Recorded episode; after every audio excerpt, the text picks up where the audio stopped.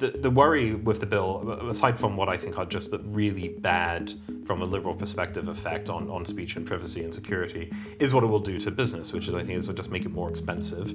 Um, it will empower market incumbents uh, who have more lawyers and engineers than God and will be able to comply with this. They, they will complain about it, but you know, we saw with GDPR, right, that, that big market incumbent from California, especially, um, did um, have raised concerns and did have um, issues with it, but have thrown a lot of resources into compliance that smaller market players don't have. Um, so one of the ironies of this bill, I think, is that many of its supporters um, criticize big tech a lot, but don't seem to appreciate that they are also the best positioned um, market players to comply with it once once it does become law.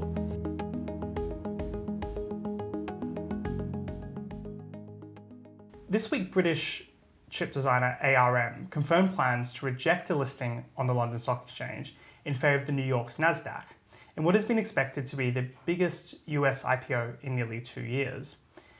This marks a failure by British Prime Minister Rishi Sunak, who was trying to persuade the owner of ARM, SoftBank, to list in London. Meanwhile, the government is pursuing a range of new regulatory efforts in the digital space, from online safety to digital competition and even the future of AI. This is raising concerns that despite the UK's place as the favoured tech space in Europe, that is potentially the government's anti-tech agenda will leave that behind. Welcome back to the IEA podcast. I'm Matthew Lesh, the Director of Public Policy and Communications here at the IEA.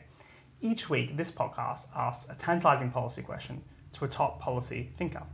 Today's question is the UK overregulating tech? To discuss, I'm very excited to be joined by Matthew Feeney, who's the head of tech and innovation at the Centre for Policy Studies. He was previously the director of the Cato Institute's project on emerging technologies and has written quite extensively on all sorts of different tech related projects and issues, um, including in places like the New York Times and the Washington Post. Welcome to the podcast, Matthew. Thanks for having me. Let's start with this immediate news around ARM. So it's not obviously not entirely clear why they made this decision or, or you know even a specific policy, but it does tend to signal something about the state of the UK's tech sector that it, it's not necessarily a, place where they want to stay in the UK when they go into that final listing stage. Mm-hmm.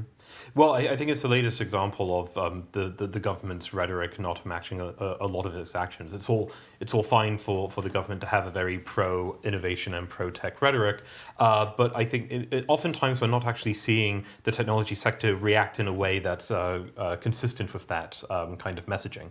Uh, I think as, as people who work in tech policy, we, we can um, sit back and appreciate that the government um, has is saying the right sort of things, is saying it's pursuing poli- a policy agenda that uh, they, they want to, to um, have stimulate growth and innovation. But how the private sector is reacting and a lot of the regulation and legislation they're putting forward seems to be at odds with that. Well, indeed, even when they talk about, I suppose, pro innovation or, or, or pro um, uh, liberalising measures, that there's often very slow carry through. So the most immediate case study here, of course, is the government's talked about um, liberalising listing rules post Brexit. And the, the, the, rhetoric is very high in terms of, oh, this is going to attract all these new businesses to the UK. It's going to ensure that startups list on the stock market. Well, even if the rhetoric has been fine, the actual policy detail isn't necessarily that impressive. And then the actual, even that policy detail tends to be, it tends to be very slow um, before any of that actually comes to light. So you want to, these, you know, the government talks a big game. Is anything actually happening? Um, and then in reverse that, you see you know, the regulators, I think the best recent example of this kind of heading in the opposite direction, which is the, the Competition Market Authority's decision to reject Microsoft's attempt to uh, acquire Activision Blizzard. Now, there's a whole lot of complex competition arguments you can make around this, um, but the fact that in the end the US courts approved this merger uh, and so did the EU, and the UK is now pretty much the only global um, uh, jurisdiction where this was rejected. I mean, that also is the kind of thing that sends a negative signal. Oh, it absolutely does, and I think uh, you you had the the CEO, I think it was of Activision, saying this is just the UK putting up a you know not open sign or something to that effect, uh, and it's not just um, the Microsoft Activision deal. Uh, last year we had. Uh, the CMA also um, make a ruling regarding uh, Facebook's uh, purchase of Giphy, and unfortunately, that this this trend is off-putting to global investors and global companies seeking to, to establish a, a home in the UK. Uh, and you know, the, the CMA is not just previous rulings. I think um, that that should worry us, but also uh, legislation that's being considered by Parliament, uh, the Digital Markets uh, Competition Bill. Uh, it, and this, this again is, is a difficult um, issue, I think, for the government to, to, to handle because on the one hand, it wants to ensure that uh, the, the UK is open for business and that tech does come here. But there seems to be um, endless regulatory and legislative um, headaches for, for business seeking to do business here. Yeah. Well, let, us get into that then. So we've, we've really had these kind of recent signs that things aren't so great for UK tech. Um, under the existing regulatory policy framework. We've now got a bunch of new reg- regulations coming on, on track. Um, you've just mentioned, and we'll go into that first, the Digital Markets and Competition mm-hmm. Bill. So this is this is the CMA basically saying we think the existing competition regime, even though we are using it more extensively, isn't enough to deal mm-hmm. with big tech companies because big tech companies are monopolists. They have too much market power. They um, act as in, in, practice barriers to entry for newer, smaller firms. They um, in some way, therefore, that is bad for consumers. Although it's kind of hard to really identify where that um, badness is. What do you make of that general overall case for we need a lot more competition regulation and therefore it's the, what you you know you might or I might say something like I think this goes too far, but is there some kind of underlying justification here?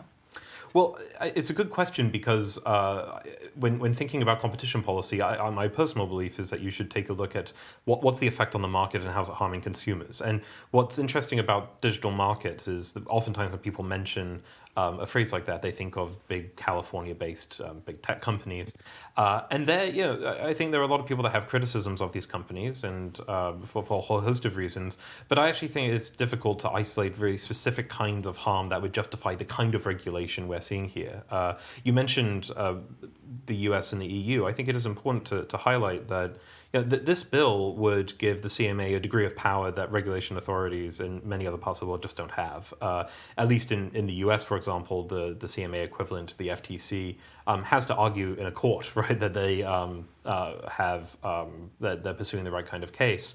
Uh, and it's especially difficult because even though the, the, the, there are plans to build the digital markets unit, which will be in the, the CMA handling this sort of thing, uh, this is a very nimble, dynamic uh, kind of market where there are new ideas coming all the time.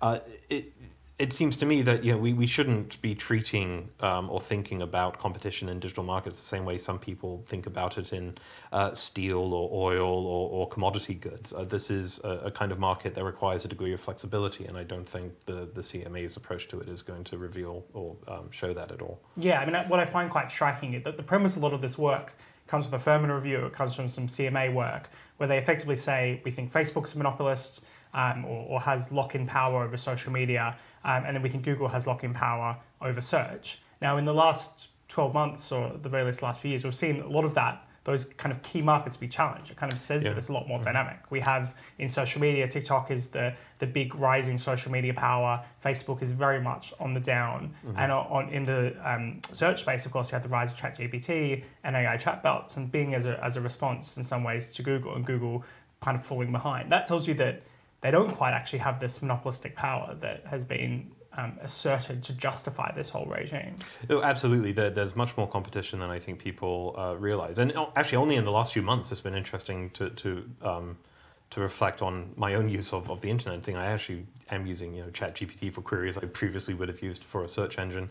Uh, but the, the, talk of monopoly, I think, is important because uh, I, I do think that social media especially highlights how um, difficult it is to regulate these sort of companies like their traditional companies. Um, so uh, people talk about there being a social media market, but there really isn't in the way people think of other markets. Uh, no one watching us have, has ever received a bill for their monthly Twitter use, right? There's a there's a market for digital advertising, and every pound that someone spends advertising their goods on Google is a pound they're not spending on Facebook or Twitter's. And um, those, so these companies do actually compete. But I think because most of us are users, not advertisers, we perceive it in a way that isn't necessarily accurate. Yeah, it, it seems like these they, they're big companies, but they're competing across a lot of different verticals with all sorts mm-hmm. of different companies. So it, it is a far more competitive space than, than is often made out to be.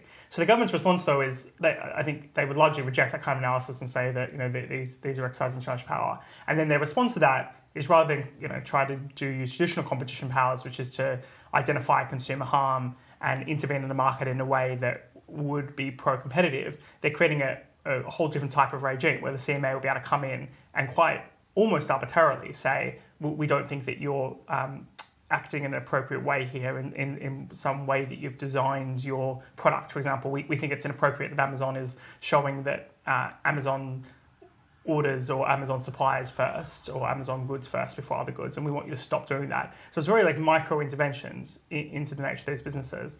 And then something I think you kind of alluded to here as well is the fact that those interventions will only be contestable on, on a relatively low standard, the judicial review standard. So you're giving, you can't go to a court to mm-hmm, say, mm-hmm. I think you've got your facts wrong here. Actually, there are a lot of consumer benefits to the kind of behavior that I'm doing. You know, we, we have, if Amazon can't go in and say, we actually think the reason why we show fulfilled by Amazon um, products first is because we can guarantee the quality of the delivery because we're delivering them ourselves. They can't say that there's like a consumer reason they've done it.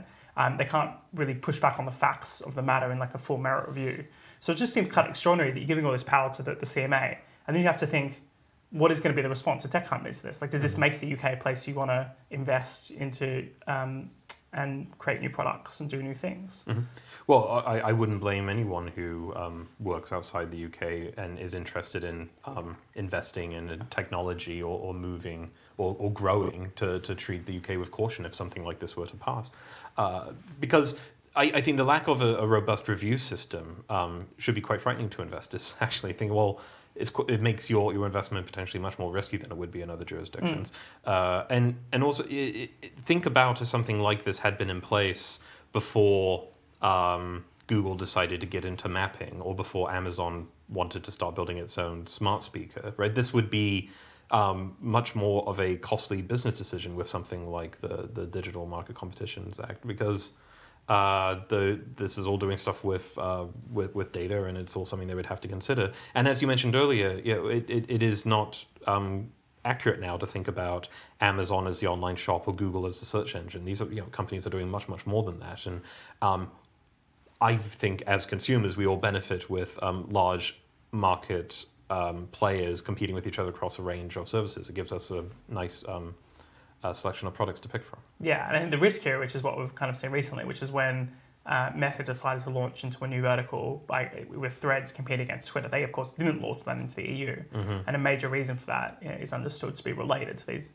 the, the um, EU's equivalent competition regime, as well as um, GDPR and, and, and data concerns. So that alone tells you, well, what things in future will not be launched in the UK by these um, companies because they're fearful of offending the CMA. Like what what features are going to be lost out to UK users? Because that's where this that's where you know, I, I, think as um, you know policy people we, we, don't care necessarily about the failure or success of Meta or Google or whatever. We care about what consumers get, and if consumers mm-hmm. get less, um, that's that's quite worrying. It is, yeah.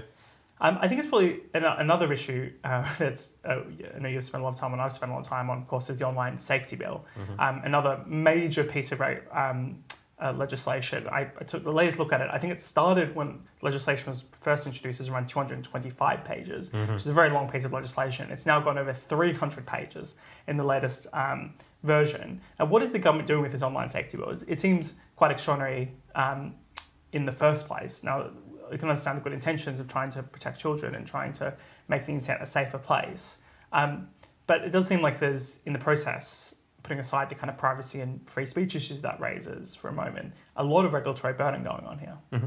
Oh yeah, uh, well, I, like you said, I've been spending quite a bit of time on it, um, and I have uh, uh, written elsewhere uh, about a lot of the, the, the, privacy and free speech issues, but I think uh, there is also a very big threat to uh, to British businesses and making the UK look attractive um, to foreign tech companies that might want to open up shop here or invest here.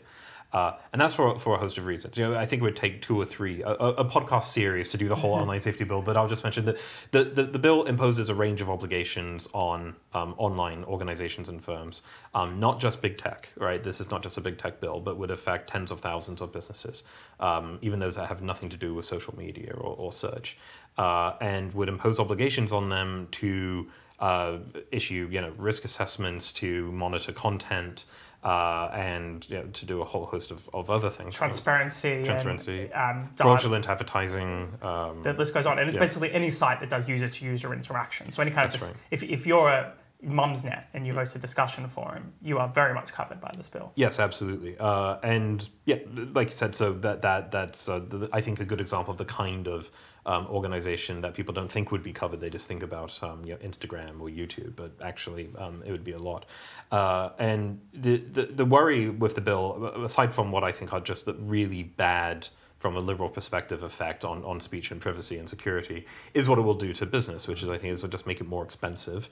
Um, it will empower market incumbents uh, who have more lawyers and engineers than God and will be able to comply with this. They, they will complain about it, but you know we saw with GDPR, right? That that big market incumbent from California, especially, um, did um, have raised concerns and did have um, issues with it, but have thrown a lot of resources into compliance that smaller market players don't have. Um, so one of the ironies of this bill, I think, is that many of its supporters um, criticize big tech a lot, but don't seem to appreciate that they are also the best positioned um, market players to comply with it once once it does become law.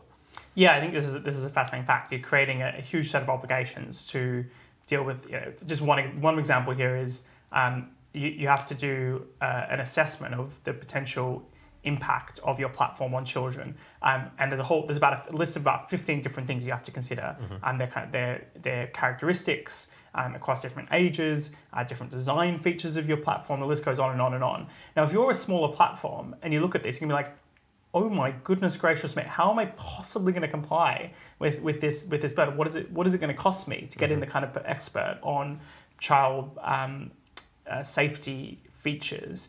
Um, if you're a small platform in the uk you, you're probably going to be tempted either to block um, british children by doing some kind of age verification or you're just basically going to shut up shop. And certainly if you're a small um, offshore platform it doesn't necessarily have a big user base and doesn't really make that much money in the uk um, why would you bother operating in the UK if you've got to fulfill all these kind of regulatory requirements? Absolutely. I, I mean, the government's argument would be what they made a few months ago was, well, we've dropped worrying about um, content for adults. You know, the, this this famous legal but harmful content. The problem is that when you're talking about online firms dealing with the content at scale we're thinking about, so for example, 500 hours of video uploaded to YouTube per minute, you know, billions of Facebook comments every week.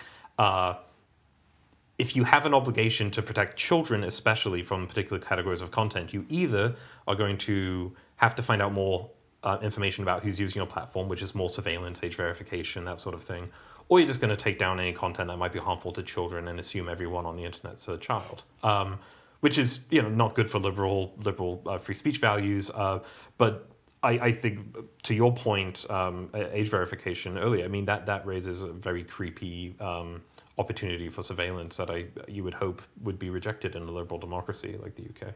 Well, indeed, those those um, trade offs aren't really being properly talked about here. I think the government, I, I get the sense they're often in denial about this. They, they don't want to acknowledge that there is a risk to privacy. And so we're saying that they've also put in obligations around free speech and privacy into the bill. In a, in a, in a you know, they want their cake and to eat it too. So they, they're just going to throw every kind of obligation at them, um, even if they're in themselves contradictory, and just hope that the Ofcom and, and companies can sort it out. It's worth noting that there's, there's literally hundreds of the duties contained in the bill, but there's also going to be Ofcom who will create codes of conduct, guidance the companies will be expected to follow. So this is all more and more kind of uh, regulatory um, infringement. I think perhaps the, the best example in terms of the risk to British consumers is probably when it comes to private messaging, though. Mm-hmm. Yes, uh, the the bill uh, empowers Ofcom to issue notices to user to user services um, to uh, search for. Uh, illegal content, you know, child sexual exploitation Yeah. material, uh, and crucially, you know, there are two words in the bill. Says, you know, to, to use accredited um, technology to search private messages for this stuff. Uh, and that I, has understandably, I think, worried um, organizations like Signal and WhatsApp.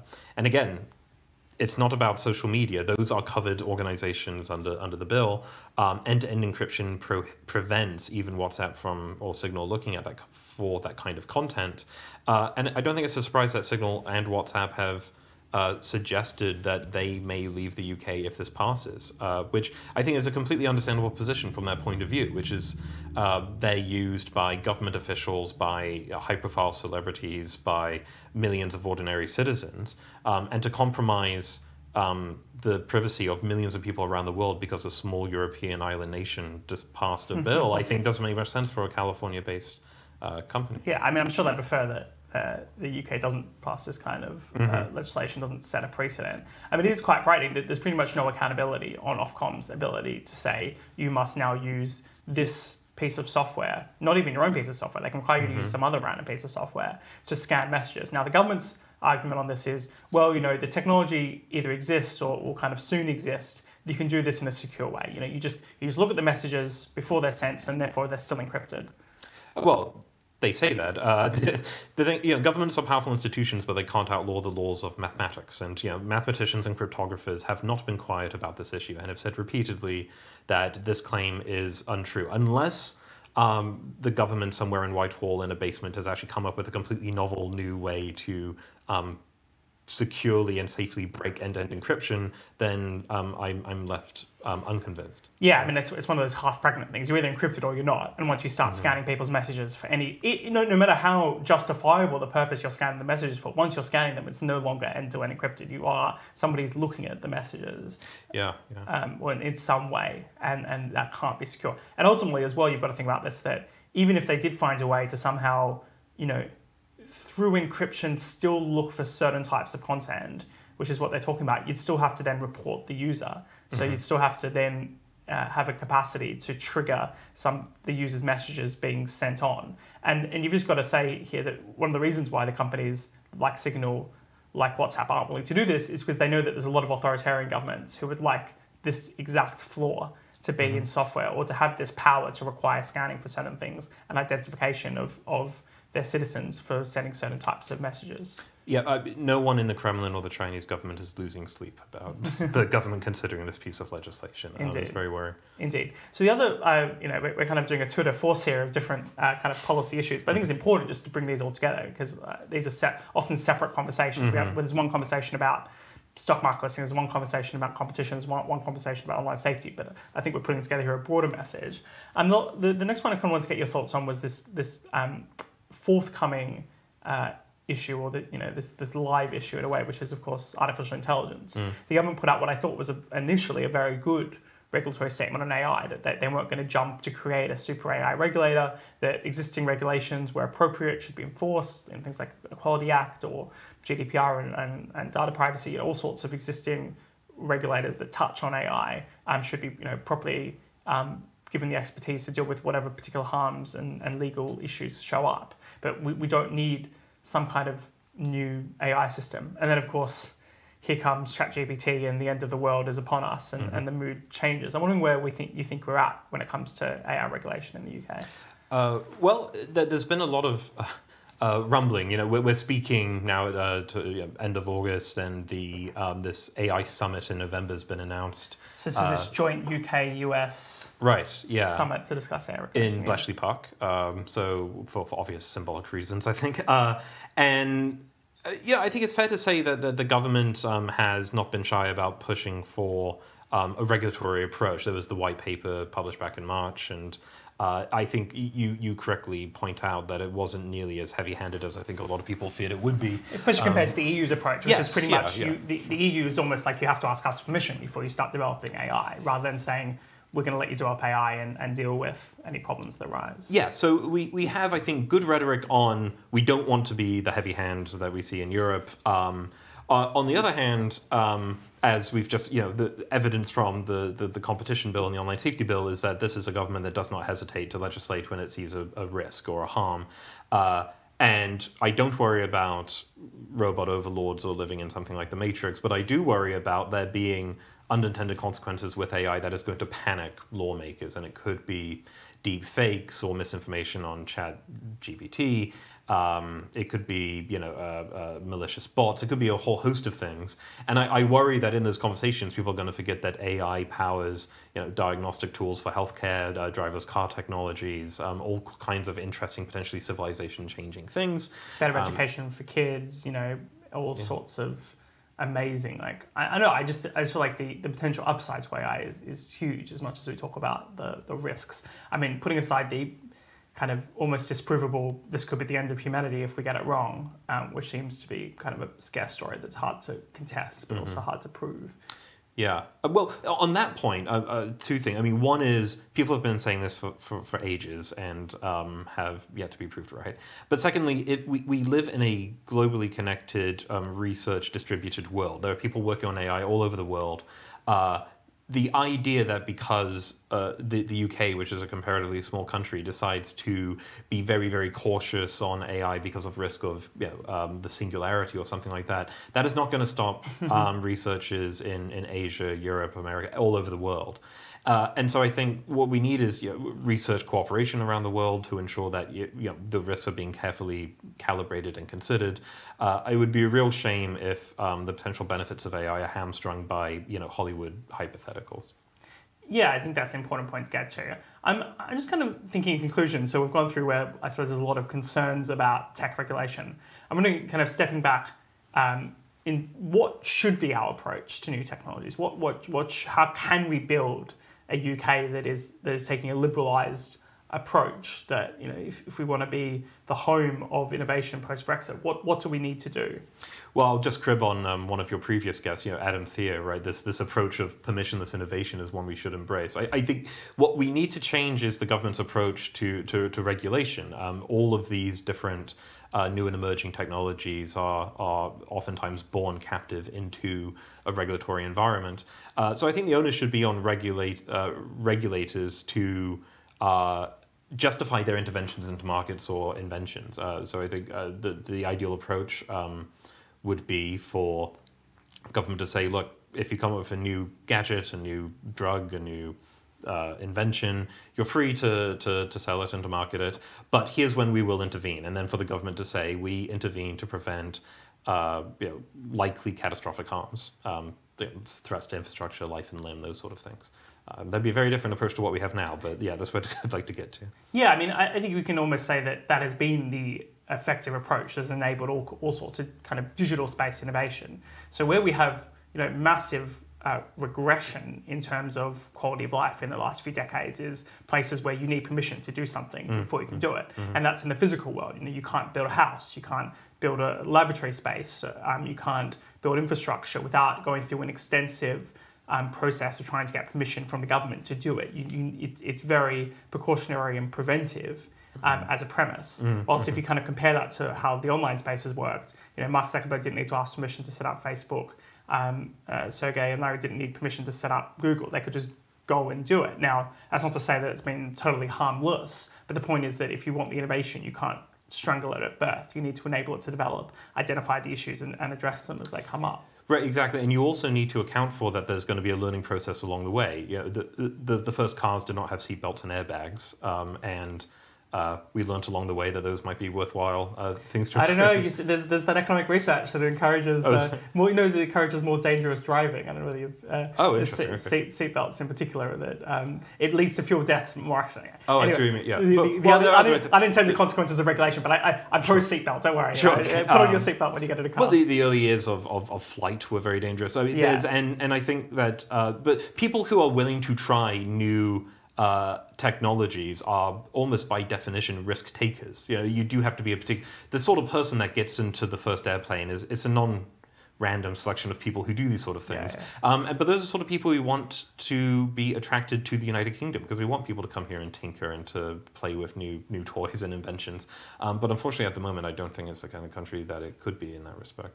Well, on that slightly pessimistic note, I suppose, thank you so much Matthew Feeney from the Centre for Policy Studies for joining me for the IEA podcast this week. If you are enjoying the podcast, please do subscribe on your chosen podcast provider. And if you'd like to learn more about the IEA and our work, just visit iea.org.uk.